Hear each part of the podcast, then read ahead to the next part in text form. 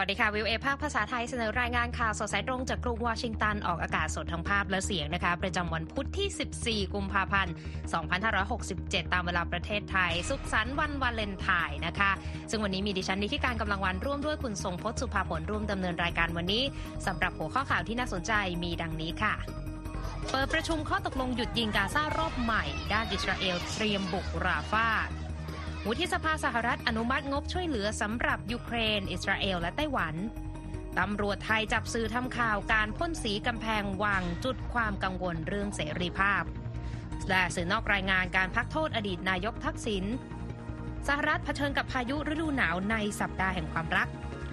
ส่วนเสริมข่าววันนี้รายงานเผยโลกเผชิญทศวรรษอันตรายจากสงครามและความไร้เสถียรภาพ และปิดท้ายด้วยตลาดสินค้ากำพร้าเจ้าของ ดึงดูดนักช็อปของมือสองในอเมริกา เราติดตามทั้งหมดได้ในข่าวสดสายตรงจาก VOA สดจากกรุงวอชิงตันค่ะ ข่าวแรกวันนี้ต้องเกาะติดสถานการณ์ในตอนออกกลางนะคะ ซึ่งประเด็นการหารือการหยุดยิงรอบใหม่ในกาซานั้นก็ยังไม่ได้ข้อสรุปนะคะคุณทรงพจน์ใช่ครับ ก็ยังมีการเจรจากันอย่างต่อเนื่องนะครับคุณนิติการค่ะล่าสุดเจ้าหน้าที่จากสหรัฐอียิปต์อิสราเอล และกาตาร์กลับมาร่วมประชุมกันอีกครั้งที่กรุงไคโรในวันอังคารนะครับ เพื่อพยายามจะหาทางที่จะบรรลุข้อตกลงที่จะให้เกิดการหยุดยิงในกาซาให้ได้ ขณะที่เสียงเรียกร้องจากนานาชาติก็ดังขึ้นเรื่อยๆนะครับให้อิสราเอลไม่เดินหน้าการบุกเมืองราฟาตามแผนที่วางไว้นะครับ อิสราเอลประกาศว่าตนต้องการดึงสมาชิกกลุ่มติดอาวุธฮามาสออกจากที่หลบซ่อนในราฟาและปล่อยตัวประกันชาวอิสราเอลที่ยังคงถูกจับไว้ให้เป็นอิสระ แต่ก็กล่าวด้วยว่ากำลังวางแผนอพยพพลเรือนชาวปาเลสไตน์ที่ติดอยู่ในสนามรบออกมาด้วย แต่ก็ไม่ได้มีการเปิดเผยรายละเอียดอื่นๆนะครับ ขณะที่หน่วยงานด้านความช่วยเหลือต่างๆ ระบุว่าผู้พลัดถิ่นทั้งหลายไม่มีที่ใดในเขตปกครองนี้ที่กำลังแตกเป็นเสี่ยงๆอยู่ เหลือให้หนีไปหลบภัยสงครามนี้ได้อีกนะครับ ภายใต้สถานการณ์ที่ส่อว่าจะย่ำแย่ลงนี้อียิปต์ซึ่งอยู่ติดการประกาศแล้วว่าจะไม่ยอมให้เกิดการหลั่งไหลเข้ามาของผู้ลี้ภัยจากกาซาเป็นอันขาด กระทรวงสาธารณสุขกาซาประกาศว่าช่วง 24 ชั่วโมงที่ผ่านมานะครับ มีชาวปาเลสไตน์เสียชีวิตเพิ่มอีก 133 คน ตัวเลขสะสมของผู้เสียชีวิตในกาซานั้นเพิ่มขึ้นเป็น 28,473 คนแล้ว ผู้ได้รับบาดเจ็บนั้นตัวเลขอยู่ที่ 68,146 คนนะครับขณะเดียวกันการประชุม เกี่ยวกับข้อตกลงหยุดยิง ก็เดินหน้าต่อไปที่กรุงไคโรนะครับโดยเจ้าหน้าที่รายหนึ่งของปาเลสไตน์บอกกับรอยเตอร์ว่าผู้เข้าร่วมประชุมพยายามหาสูตรสำเร็จ ที่ฮามาสจะยอมรับได้ หลังจากกลุ่มติดอาวุธนี้กล่าวว่าจะยอมลงนามในข้อตกลงใหม่ ก็ต่อเมื่อมีการให้คำมั่นจากฝ่ายอิสราเอลว่าจะยุติสงครามนี้และถอนกำลังออกจากกาซา รายงานข่าวบอกว่าในวันอังคารแอฟริกาใต้ยื่นเรื่องขอให้ศาลโลกพิจารณาว่า แผนการของอิสราเอลที่จะขยายการรุกคืบเข้าไปในเมืองราฟานั้น จะเกิดขึ้นได้ต่อเมื่อมีเงื่อนไขรับประกันการปกป้องสิทธิ์ของชาวปาเลสไตน์ด้วยหรือไม่นะครับคุณนิติการ ค่ะ ขยับกันไปที่ยูเครนนะคะ เปิดเผยในวันอังคารค่ะว่าทางรัสเซียส่งโดรน 23 ลำเข้าโจมตีจุดต่างๆ ในช่วงข้ามคืนนะคะ โดยเป้าหมายก็คือเมืองดนิโปรทางตะวันออกของประเทศนะคะครับโดยบอริสฟิลาตอฟ นายกเทศมนตรีเมืองดนิโปร โพสต์ทางเทเลแกรมว่าโรงไฟฟ้าในเมืองนี้ ถูกโจมตีด้วยโดรนจากรัสเซีย แต่ไม่ลงรายละเอียดว่าสร้างความเสียหายแค่ไหน ขณะเดียวกันบริษัท DTEK ซึ่งเป็นผู้ผลิตพลังงานภาคเอกชน โพสต์ผ่านทางเทเลแกรมด้วยว่าโรงไฟฟ้าพลังงานความร้อนแห่งหนึ่งของบริษัทได้รับความเสียหายรุนแรง จากการโจมตีของรัสเซียจนต้องระงับการผลิตไฟฟ้า ด้านผู้ว่าการเขตปกครองดนิโปรเซอร์ฮีย์ ลีซัคได้กล่าวว่า ฝ่ายรัสเซียเดินหน้าโจมตีอย่างหนักเข้าใส่เขตปกครองนี้ แต่ระบบป้องกันการโจมตีของยูเครน ได้ยิงโดรนที่ถูกส่งเข้ามาตกลงไป 10 ลำ ส่วนกองทัพอากาศยูเครนก็เปิดเผยด้วยนะคะว่าโดยรวมแล้วระบบป้องกันการโจมตีทางอากาศนั้นทำลายโดรน 16 ลำจาก 23 ลำที่ถูกส่งเข้ามา และส่วนที่เหลือถูกยิงสกัดได้เหนือน่านฟ้า ของเขตปกครองเคอร์ซอนและซาปอริเชียนะคะ ขยับกลับมาที่สหรัฐนะคะ ทางวุฒิสภาสหรัฐลงมติในช่วงเช้าของวันอังคารในการอนุมัติ งบประมาณ 95,000 ล้านดอลลาร์ให้กับยูเครน อิสราเอล และไต้หวัน แต่ว่าร่างกฎหมายนี้ยังต้องฝ่าด่านการต่อต้านจากทางสมาชิกสภาผู้แทนราษฎร สังกัดพรรครีพับลิกันที่คุมเสียงข้างมากในสภาล่างอยู่นะคะ โดยประธานาธิบดีโวโลดิเมียร์ เซเลนสกี้ออกมาแสดงความขอบคุณต่อพัฒนาการด้านนี้ทันทีที่ทราบข่าว โดยระบุว่างบช่วยเหลือจากสหรัฐจะช่วยชีวิตผู้คนจากการขู่เข็ญคุกคามของรัสเซียได้โดยหลังการลงมติในวันอังคารค่ะชัค ชูเมอร์ผู้นำเสียงข้างมากในวุฒิสภาสหรัฐได้กล่าวว่า มาตรการชุดใหม่นี้จะมีผลอย่างมหาศาลไม่เพียงแก่ความมั่นคงแห่งชาติของเรา ไม่เพียงกับความมั่นคงของเหล่าพันธมิตร แต่ยังรวมถึงความมั่นคงของระบอบประชาธิปไตยของโลกตะวันตก อย่างไรก็ดีค่ะสมาชิกสภาผู้แทนราษฎรสังกัดพรรครีพับลิกันยังเดินหน้าคัดค้านร่างกฎหมายที่จะส่งความช่วยเหลือให้กับยูเครน แลกกับการเพิ่มมาตรการเพื่อยกระดับความมั่นคงปลอดภัย ตามแนวชายแดนของสหรัฐเม็กซิโกนะคะโดยทางไมค์จอห์นสันประธานสภาผู้แทนราษฎรสหรัฐได้บอกเมื่อวันจันทร์ว่าประเด็นที่มีความสำคัญสูงสุด คือการรักษาแนวชายแดนของอเมริกา ก่อนที่จะส่งความช่วยเหลือเพิ่มเติมไปยังประเทศต่างๆ ทั่วโลกค่ะ เมื่อสัปดาห์ที่แล้วนะคะวุฒิสมาชิกสังกัดพรรครีพับลิกันลงมติคัดค้านการส่งความช่วยเหลือเพิ่มเติม ที่มีเงื่อนไขให้รัฐบาลยกระดับมาตรการจำกัดตามแนวชายแดนสหรัฐเม็กซิโก เพื่อสกัดผู้อพยพ ไม่ให้หลั่งไหลเข้าสหรัฐ หลังจากที่อดีตประธานาธิบดีโดนัลด์ทรัมป์ออกมาคัดค้านเรื่องนี้ โดยชี้ว่ามาตรการชายแดนนั้นยังไม่เข้มข้นพอนะคะ แต่ว่าวุฒิสภาเดินหน้าผ่านร่างกฎหมายความช่วยเหลือที่ไม่มีเงื่อนไขเรื่องมาตรการชายแดนเมื่อวันอังคารนะคะ โดยข้อมูลจาก AP รายงานว่ามีการจัดสรรงบ 60,000 ล้านดอลลาร์ให้กับยูเครน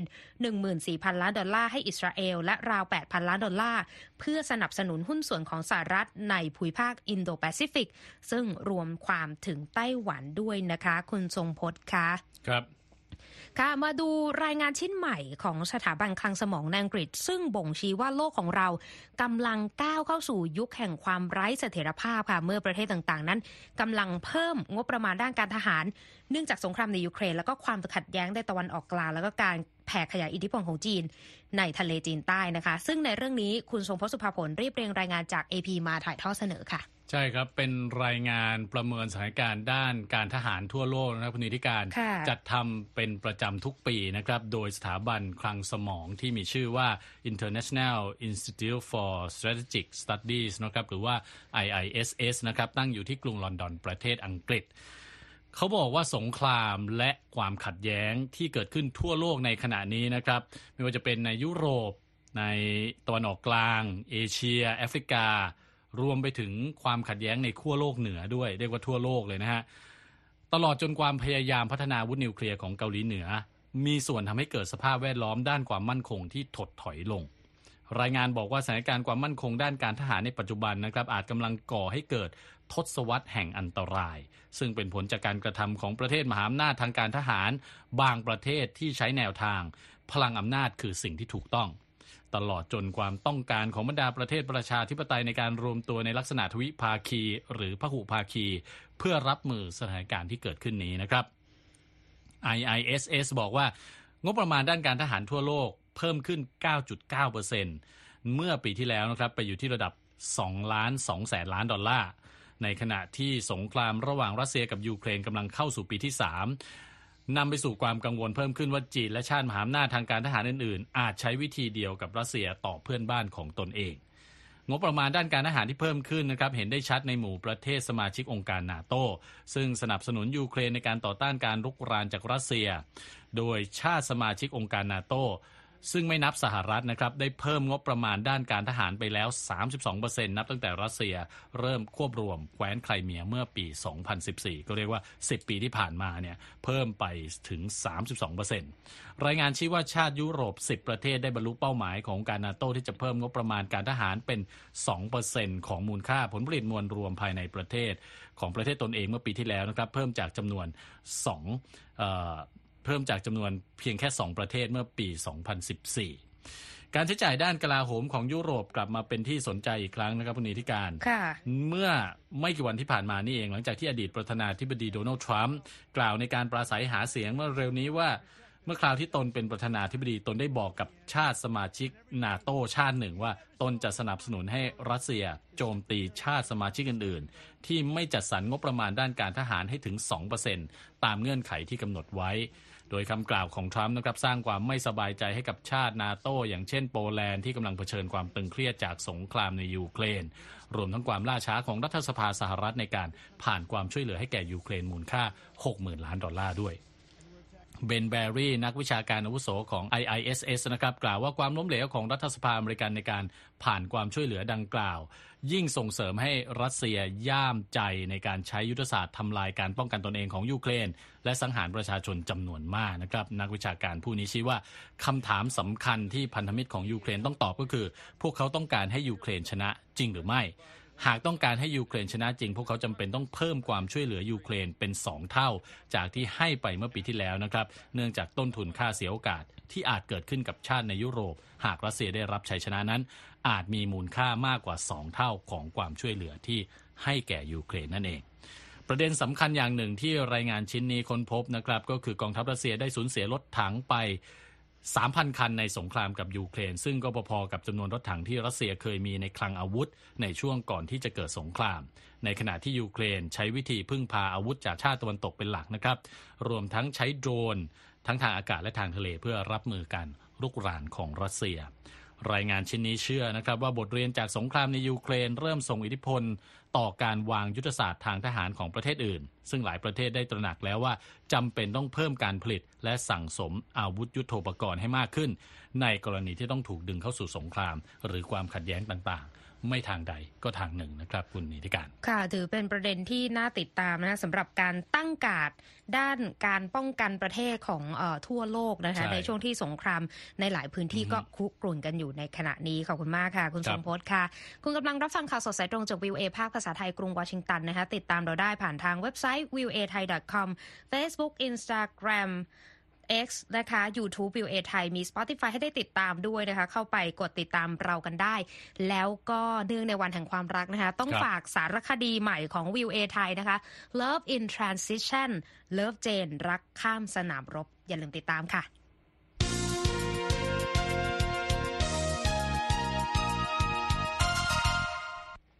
เกี่ยวเนื่องกับประเทศไทยนะคะ การพบกันในวันจันทร์ระหว่างรัฐมนตรีว่าการกระทรวงการต่างประเทศสหรัฐและไทยนั้น ก็มีการหารือกันหลายประเด็นนะคะทั้งความร่วมมือในภูมิภาคอินโดแปซิฟิก บทบาทไทย และอาเซียนในเมียนมารวมถึงการที่ไทยจะเข้าเป็นสมาชิกคณะมนตรีของสหประชาชาติด้วยนะคะ โดยโฆษกกระทรวงการต่างประเทศสหรัฐแมทธิวมิลเลอร์ระบุในแถลงการณ์ที่เผยแพร่เมื่อวันจันทร์ว่า ทางรัฐมนตรีแอนโทนีบลิงเคนและรัฐมนตรีปานปรีย์ พหิทธานุกรเน้นย้ำความสำคัญของการเป็นพันธมิตรสองชาติ โดยทางรัฐมนตรีต่างประเทศสหรัฐ เน้นย้ำถึงความมุ่งมั่นในการเสริมสร้างความร่วมมือการค้าการลงทุน และความมั่นคง เพื่อเสริมสร้างภูมิภาคอินโดแปซิฟิกที่เปิดกว้างและเสรี และยังหารือถึงบทบาทของไทยและอาเซียนนะคะในการแก้ไขวิกฤตในเมียนมาโดยรัฐมนตรีต่างประเทศของทั้งสองก็ได้พูดถึงความจำเป็นเร่งด่วนในการส่งความช่วยเหลือด้านมนุษยธรรม ให้กับผู้พลัดถิ่นในเมียนมาและเรียกร้องให้รัฐบาลทหารเข้าสู่กระบวนการพูดคุยที่ ผู้มีส่วนได้ส่วนเสียทุกฝ่าย รวมทั้งปล่อยตัวผู้ที่ถูกคุมขังอย่างไม่เป็นธรรม หยุดยั้งความรุนแรงและนำพาเมียนมาหวนคืนสู่เส้นทางประชาธิปไตยที่ปกครองโดยพลเรือน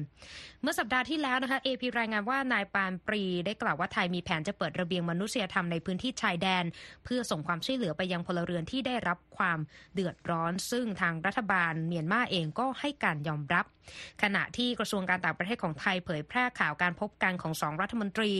และทั้งสองฝ่ายเห็นพ้องที่จะเดินหน้าความร่วมมือตามแถลงการว่าด้วยความเป็นพันธมิตรและหุ้นส่วนทางยุทธศาสตร์ไทยสหรัฐ และจะมีการหารือร่วมกันในการประชุม strategic and defense dialogue ที่กรุงเทพในวันที่ 28 ถึง 29 กุมภาพันธ์นี้ค่ะ คุณสมบัติครับยังเป็นประเด็นที่เกี่ยวกับเรื่องของการเมืองไทยเช่นกันนะครับค่ะ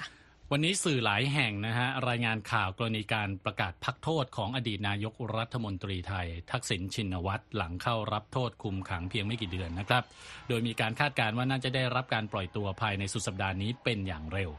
สำนักข่าวรอยเตอร์บอกว่านายกรัฐมนตรีเศรษฐาทวีสินเป็นผู้ประกาศการพักโทษ อดีตนายกทักษิณที่ลี้ภัยไปต่างประเทศเป็นเวลา 15 ปี โดยระบุว่านายทักษิณรับโทษโดยไม่ต้องใช้เวลาในเรือนจำแม้แต่หนึ่งคืน และเข้ารับการรักษาตัวที่โรงพยาบาลแห่งหนึ่ง จากเหตุผลด้านสุขภาพที่ไม่มีการเปิดเผยรายละเอียดออกมานะครับไม่ก็ผมผมคิดว่าเราเราว่าไปตามกฎหมายนะครับ แล้วก็ท่านนายกทักษิณเองก็เป็นนายกรัฐมนตรีมาหลายปี แล้วก็เป็นบุคคลที่มีประโยชน์กับประเทศชาติทำประโยชน์ให้ประเทศชาติมายาวนานนะครับเป็นนายกรัฐมนตรีที่ที่มี ถือว่ามีความได้รับชมชอบสูงที่สุดท่านหนึ่งในประวัติศาสตร์ของการเมืองไทยนะครับแล้วจริงจริงแล้วท่านเองท่านก็ท่านก็ออกมาแล้วก็เป็นประชาชนคนธรรมดา ครับรอยเตอร์สบอกด้วยนะครับว่าแม้นายทักษิณจะได้การพักโทษ อดีตนายกรัฐมนตรีวัย 74 ปีผู้นี้ยังคงอาจถูกคุมขังต่อไปนะครับ เพราะอายการกำลังพิจารณาอยู่ว่าจะยื่นฟ้องในข้อหาหมิ่นพระบรมเดชานุภาพในการให้สัมภาษณ์เมื่อปี 2558 หรือไม่นะครับส่วนหนังสือพิมพ์ Financial Times นะครับรายงานว่านายทักษิณคือหนึ่งในผู้ต้องโทษจำนวน 930 คนที่ได้รับการพักโทษในครั้งนี้ และนักวิเคราะห์มองว่าการเดินทางกลับไทยเมื่อปีที่แล้วของทักษิณนั้นเป็นส่วนหนึ่งของข้อตกลงกับกองทัพที่ให้เกิดขึ้นนะครับ สื่อ South China Morning Post รายงานว่าการกลับมาไทยของทักษิณอาจมีการตกลงกันในเรื่องการลดระยะเวลารับโทษไว้ก่อนแล้วนะครับ และกระแสข่าวลือ เรื่องนี้ก็ดังหนาหูขึ้นเมื่อนายทักษิณได้รับการย้ายไปรักษาตัวที่โรงพยาบาลตำรวจ ผู้เชี่ยวชาญให้ความเห็นนะครับ ว่าการที่อดีตนายกผู้นี้ถูกมองว่าเป็นฝ่ายตรงข้ามกับสถาบันชั้นสูงของไทย แต่กลับได้อิสรภาพในวันนี้อาจเป็นการ บ่งชี้ให้เห็นถึงสัญญาณของการปรับเปลี่ยนของขั้วอำนาจในไทย ที่นำมาซึ่งการสิ้นสุดการประจันหน้าของตระกูลชินวัตรและผองพวก และกลุ่มผู้สนับสนุนสถาบัน ซึ่งมีทั้งฝ่ายกองทัพไปจนถึงธุรกิจขนาดใหญ่ต่างๆ และฝ่ายที่ใกล้ชิดกับวังนะครับ Thaksin will still uh, maneuver for sure, and he'll, um, you know, conduct. ครับศาสตราจารย์ธิตินันพงศ์สุทธิรักษ์อาจารย์ประจำภาควิชาความสัมพันธ์ระหว่างประเทศคณะรัฐศาสตร์ จุฬาลงกรณ์มหาวิทยาลัย บอกกับสื่อเอพีว่าอดีตนายกทักษิณยังคงเป็นผู้คุมบังเหียน และอยู่เบื้องหลังเรื่องต่างๆ แต่พรรคเพื่อไทยนั้นก็มีอำนาจและอิทธิพลที่ไม่มากเหมือนแต่ก่อนนะครับทำให้ต้องจับตากันดูต่อไปนะครับ ว่าอดีตนายกผู้นี้จะทำอย่างไรต่อไป ขณะเดียวกันวีรพัฒน์ปริยวงศ์นักกฎหมายอิสระที่เป็นอาจารย์ด้านกฎหมายและการเมืองที่มหาวิทยาลัยลอนดอน บอกกับ BOA นะครับว่าสิ่งที่เกิดขึ้นในแง่หนึ่ง ชี้ให้เห็นว่าหลักนิติธรรม ซึ่งหากมีอยู่จริง สามารถบิดเบี้ยวได้ เพื่อให้สอดคล้องกับจุดประสงค์ทางการเมืองของผู้ที่อยู่ในอำนาจ ณเวลานั้น แต่ในอีกแง่หนึ่งนี่ก็แสดงให้เห็นว่ามีความยืดหยุ่นในการเมืองของไทย ที่จะหาทางปลดแก้ปัญหาความขัดแย้งที่ฝังรากลึกมานานได้นั่นเองครับคุณนิติการ ค่ะยังอยู่กันที่ประเทศไทยนะคะ ผู้เกี่ยวข้องในแวดวงสื่อสมาคมวิชาชีพ และผู้สังเกตการณ์แสดงความกังวลต่อประเด็นแรงกดดันต่อการทำหน้าที่ของสื่อมวลชนในประเทศไทย หลังจากมีรายงานการจับกลุ่มนักข่าวและช่างภาพในประเทศไทยจากการไปรายงานข่าวกิจกรรมทางการเมือง ที่กำแพงพระบรมมหาราชวังเมื่อปี 2566 ค่ะ โดยนายนัทพลเมฆโสพลผู้สื่อข่าวสำนักข่าวประชาไทย และนายนัทพลพันพงษานนท์ช่างภาพอิสระ ถูกเจ้าหน้าที่ตำรวจแสดงหมายจับและจับกลุ่มในช่วงเย็นวันจันทร์ตามเวลาท้องถิ่น ก่อนถูกคุมขังหนึ่งคืน และได้รับการประกันตัวที่ศาลในวันต่อมา ตามรายงานของประชาไทยนะคะศูนย์ทนายความเพื่อสิทธิมนุษยชนองค์กรที่ให้ความช่วยเหลือด้านกฎหมายกับทั้งสองระบุว่า ทั้งคู่ถูกกล่าวหาว่าสนับสนุนการกระทำให้โบราณสถานเสียหาย หรือเสื่อมค่า และขีดเขียนพื้นที่สาธารณะตามพระราชบัญญัติโบราณสถาน และพระราชบัญญัติความสะอาด ขณะที่ผู้ต้องหาทั้งสองปฏิเสธข้อกล่าวหานะคะ เหตุการณ์ที่นำไปสู่หมายจับครั้งนี้เกิดขึ้นเมื่อ 28 มีนาคม 2566 ค่ะ เมื่อมีประชาชนไปพ่นสีสเปรย์เป็นข้อความตัวเลข 112 ถูกขีดค่า และสัญลักษณ์ของผู้นิยมลัทธิอนาธิปไตยบนกำแพงพระบรมมหาราชวัง หากถูกตัดสินว่ามีความผิดทั้งสองอาจได้รับโทษจำคุกสูงสุด 7 ปี หรือปรับไม่เกิน 7 0 0 0 0 0 บาท หรือทั้งจำทั้งปรับนะคะทางพันตำรวจเอกภาวัตวัฒสุพัฒ ผู้กำกับการสอนอพระราชวังกล่าวกับรอยเตอร์ในวันอังคารว่าตำรวจมีหลักฐานเพียงพอที่จะจับกลุ่มทั้งสองด้านเอพีรายงานว่าทั้งสองยืนยันว่าได้ทำหน้าที่ในฐานะผู้สื่อข่าวในวันเกิดเหตุเท่านั้น ทางบรรณาธิการของประชาไทยนายเทวริศมณีฉายระบุว่าตั้งข้อสังเกตในโพสต์เฟซบุ๊กว่า การกระทำของเจ้าหน้าที่อาจทำให้เกิดความกังวลใจในการรายงานข่าวในอนาคต และเรียกร้องให้ทุกฝ่ายรักษาพื้นที่การทำงานของสื่อมวลชนทั้งที่มีสังกัด และสื่ออิสระ ขณะที่นายธีรนัยจารุวัสตร์ผู้ประสานงานโครงการเฝ้าระวังเสรีสื่อในเอเชียตะวันออกเฉียงใต้ประจำประเทศไทย กล่าวกับวีโอเอไทยว่าการจับกลุ่มคุมขังข้ามคืนเช่นนี้ คือมาตรฐานใหม่ของการคุกคามสื่อในไทยไปฟังเสียงของเขากันค่ะ คือมันเป็นฝันร้ายของนักข่าวหลายคนเลยนะคือมันเป็น worst case scenario เลยว่าไม่มีไม่มีใครนักข่าว คนทำงานสื่อเนี่ยกลัวให้เกิดเหตุการณ์นี้ได้สุดนะว่าเราเราทำข่าว เราไปทำข่าวตามหมายใช่ไหมทำข่าวตามหน้าที่ เสร็จปุ๊บก็แยกย้ายไม่มีอะไรกลับบ้านก็เสือข่าวตามปกติ จนกระทั่งไม่รู้ตัวอีกทีนึงผ่านไปเกับปีหนึ่งอย่างเงี้ยว่าเอ้ยเรามีคดีติดตัวตำรวจจริงๆแล้วตำรวจเนี่ดำเนินคดีกับเรา มีหมายจับเรา คือรู้ตัวแต่เราไม่รู้มาก่อนเลยนะ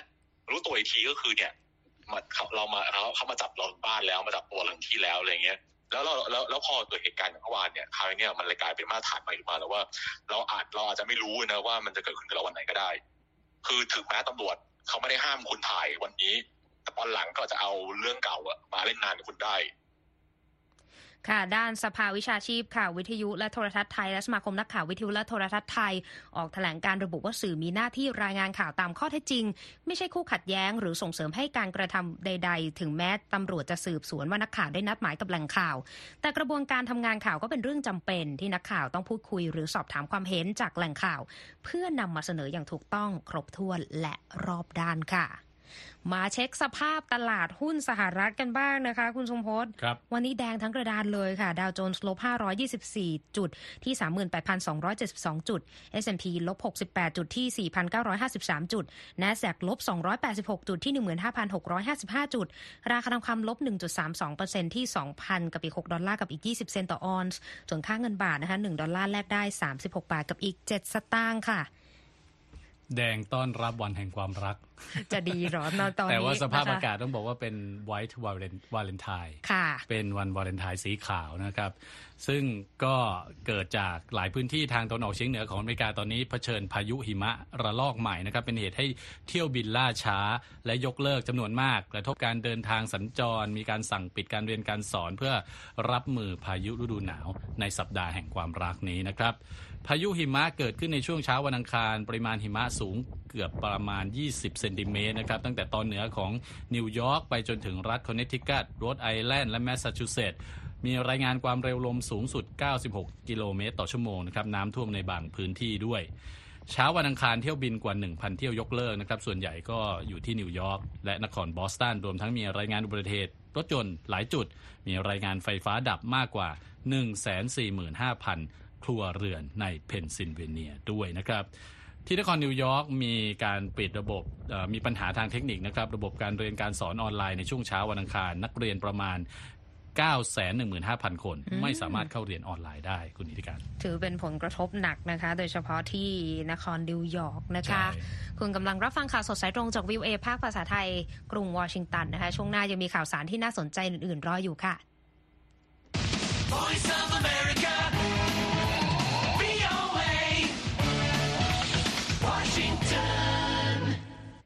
เกี่ยวเนื่องกับเรื่องของความรัก แต่ว่าวันไหนที่ไม่ถูกรักแล้วอาจจะถูกเมินได้นะคะเหมือนกับสัมภาระหลาย ๆ อย่างที่เกิดขึ้นคือหลายคนอาจจะตั้งคำถามว่าเอ๊ะกระเป๋าเดินทางตามสายการบินที่ไม่มีคนไปรับกระเป๋าเนี่ยหายไประหว่างทางเนี่ยเขาจะถูกส่งไปที่ไหนถูกจัดการอย่างไร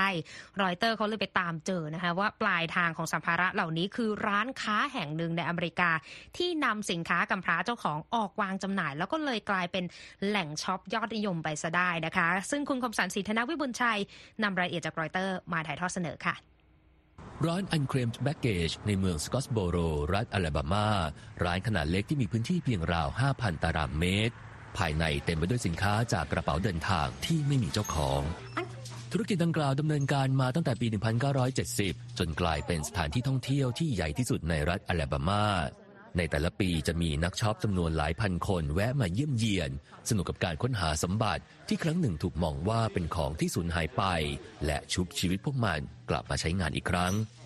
I think it feels a little bit like shopping through someone else's closet. เจนนิเฟอร์คริตเนอร์รองประธานฝ่ายการค้าปลีกและวัฒนธรรม บริษัท Unclaimed Baggage กล่าวว่ามันให้ความรู้สึกเหมือนการช้อปปิ้งผ่านตู้เสื้อผ้าของคนอื่น คริตเนอร์ทำงานที่บริษัทแห่งนี้มานานกว่า 26 ปี เธอเชื่อว่าของบางสิ่งควรที่จะถูกค้นพบ และเก็บรักษาเอาไว้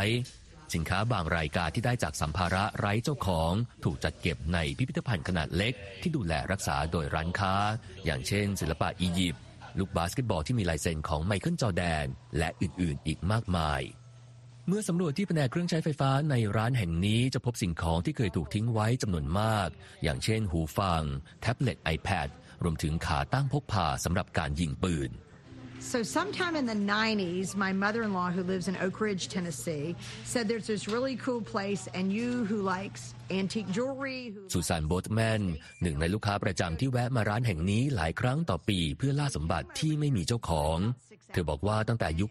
90 ทุกครั้งที่มาเยี่ยมคุณย่า ในเมืองโอ๊กริดจ์ รัฐเทนเนสซี จะต้องวางแผนแวะมาที่นี่ให้ได้ ตามรายงานนะครับระบุว่าสินค้าไร้เจ้าของที่ถูกส่งเข้ามาในตู้คอนเทนเนอร์ขนาดใหญ่ พวกมันจะถูกนำขึ้นแสดงผลบนเว็บไซต์ของบริษัท Unclaimed Baggage เปิดโอกาสให้ผู้คนซื้อสินค้ามือสองเหล่านี้ ซึ่งอาจกล่าวได้ว่านักช็อปจากทั่วโลกจะได้สนุกกับการล่าสมบัติ ซื้อของในราคาประหยัด อีกทั้งยังช่วยสิ่งแวดล้อมในการลดขยะ ที่ไม่จำเป็น ผมคมสารสีธนะวิบุญชัย VOA รายงาน ขอบคุณมากค่ะคุณคมสันคะเอาล่ะมาส่งท้ายวันนี้นะคะ กลิ่นอายวันแห่งความรัก มันจะรักกันอย่างเดียวไม่ได้ มันก็ต้องมีคู่รักคู่ร้างเรื่องราวต่างๆ มันอาจจะเป็นประวัติศาสตร์ให้ได้เล่าขานกัน ก็เลยไปปรากฏอยู่ในพิพิธภัณฑ์นะคุณทรงพจน์เกิดขึ้นที่โครเอเชีย เขาจัดแสดงของสะสมที่สะท้อนถึงความรักที่จบไปแล้ว แต่จบในหลากหลายรูปแบบเลยแหละ คือพิพิธภัณฑ์นี้นะคะมีชื่อว่า Museum of Broken Relationships ก็แปลง่ายๆ คือพิพิธภัณฑ์ความสัมพันธ์ที่แตกร้าวแตกหักนะคะจัดแสดงสิ่งของต่างๆ ที่ได้รับบริจาคมาจากทั่วทุกมุมโลก บางชิ้นเนี่ยทำให้คู่รักเขาเลิกกัน บางชิ้นเนี่ยคือเป็นของที่ระลึกของความสัมพันธ์ที่หวานชื่นนะคือหลายมิติทางดราเซนกรูบิสิกค่ะผู้ร่วมก่อตั้งพิพิธภัณฑ์นี้มาตั้งแต่ปี 2006 เนี่ยเขาบอกกับรอยเตอร์ว่า มีของสะสสสมเนี่ยมากถึง 4,600 ชิ้น แต่ว่าเวลาจัดแสดงทีก็ประมาณร้อยชิ้นเท่านั้นเอง แล้วเขาบอกว่ามันไม่ใช่แค่สิ่งของนะ แต่มันคือเรื่องราว มันคือเรื่องที่สร้างแรงบันดาลใจน่าสนใจ แต่บางทีมันก็น่าสะเทือนใจอย่างที่เห็นเมื่อสักครู่นะคะ ที่เราออกอากาศไลฟ์สดกันในขณะนี้นะคะมีของที่ทั้งสุขทั้งเศร้าทั้งเหงาทั้งแปลก อย่างเช่น ชุดแต่งงานที่ผู้หญิงจากตุรกีเขาส่งมาให้ เพราะว่าเธอไม่มีโอกาสได้สวมใส่อืมเพราะว่าคู่หมั่นของเธอเสียชีวิตไปหนึ่งเดือนก่อนจะเข้าประตูวิวาห์ครับนะ อีกเรื่องหนึ่งเป็นอดีตทหารผ่านศึกโครเอเชีย เอาขาเทียมยกให้กับพิพิธภัณฑ์คุณทรงพจน์เขาบอกเป็นของที่บันทึกความทรงจำเกี่ยวกับความสัมพันธ์ลับๆ กับเจ้าหน้าที่กลาโหม ระหว่างที่พบกันในช่วงรักษาตัว ซึ่งแน่นอนว่าขาเทียมนั้นเนี่ยอยู่ยงคงกระพันกว่าความสัมพันธ์ซะอีก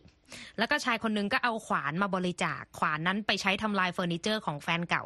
แต่ที่พีคสุดๆนะคะได้รับการพูดถึงมากก็คือ หญิงรายหนึ่งบริจาคหนังสือลดน้ำหนัก I Can Make You Thin อืมของผู้เชี่ยวชาญด้านการสะกดจิตชาวอังกฤษ ซึ่งเธอเนี่ยได้หนังสือเล่มนี้จากแฟนเก่า ซึ่งสุดท้ายแฟนคนนี้ทิ้งเธอไปหลังจากเอาหนังสือเล่มนี้มาให้อืมมันเจ็บใจนะ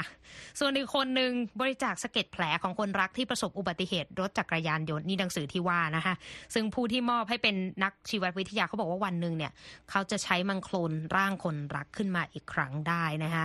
ทางกรูบิสิกบอกว่าพิพิธภัณฑ์แห่งนี้เนี่ยจัดแสดงสัญลักษณ์ของความสัมพันธ์ที่มันจบไปแล้วก็จริง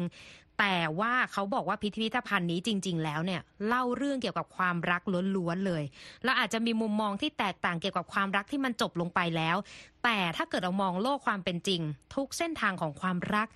มักจะมีจุดสิ้นสุด ไม่ว่าวันใดก็วันหนึ่ง อืมคมมากเลยส่งท้ายครับรายการวันนี้นะคะอืมครับและที่จบไปค่ะก็คือข่าวสดสายตรงจากกรุงวอชิงตันวันนี้นะคะ ดิฉันนีที่การกำลังวัน ผมทรงพจน์สุภาผลครับ ผู้รายงานสุขสันต์วันวาเลนไทน์สวัสดีสค่ะวัสดีครับ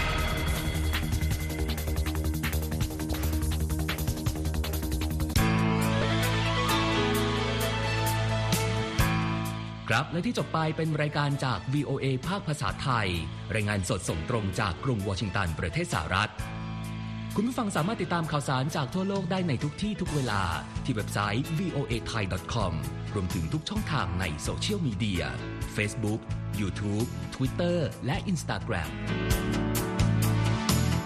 เริ่มต้นวันด้วยการอัปเดตข่าวสารจากทั่วโลก ผ่านรายการข่าวสดสายตรงจาก VOA ภาคภาษาไทย และสุดสัปดาห์กับ VOA ทั้งยังเรียนรู้เรื่องราวทางวัฒนธรรม และไลฟ์สไตล์ ผ่านรายการภาษาอังกฤษแบบอเมริกันของเรา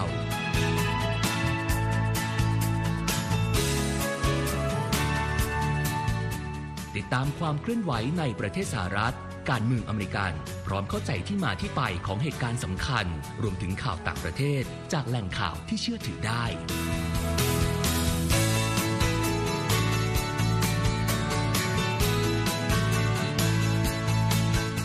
นอกจากนี้ VOA ยังมีบทสัมภาษณ์และคอนเทนต์แบบ Exclusive จากบุคคลที่น่าสนใจหลากหลายวงการ และยังมีเรื่องราวของคนไทยในประเทศสหรัฐอีกด้วย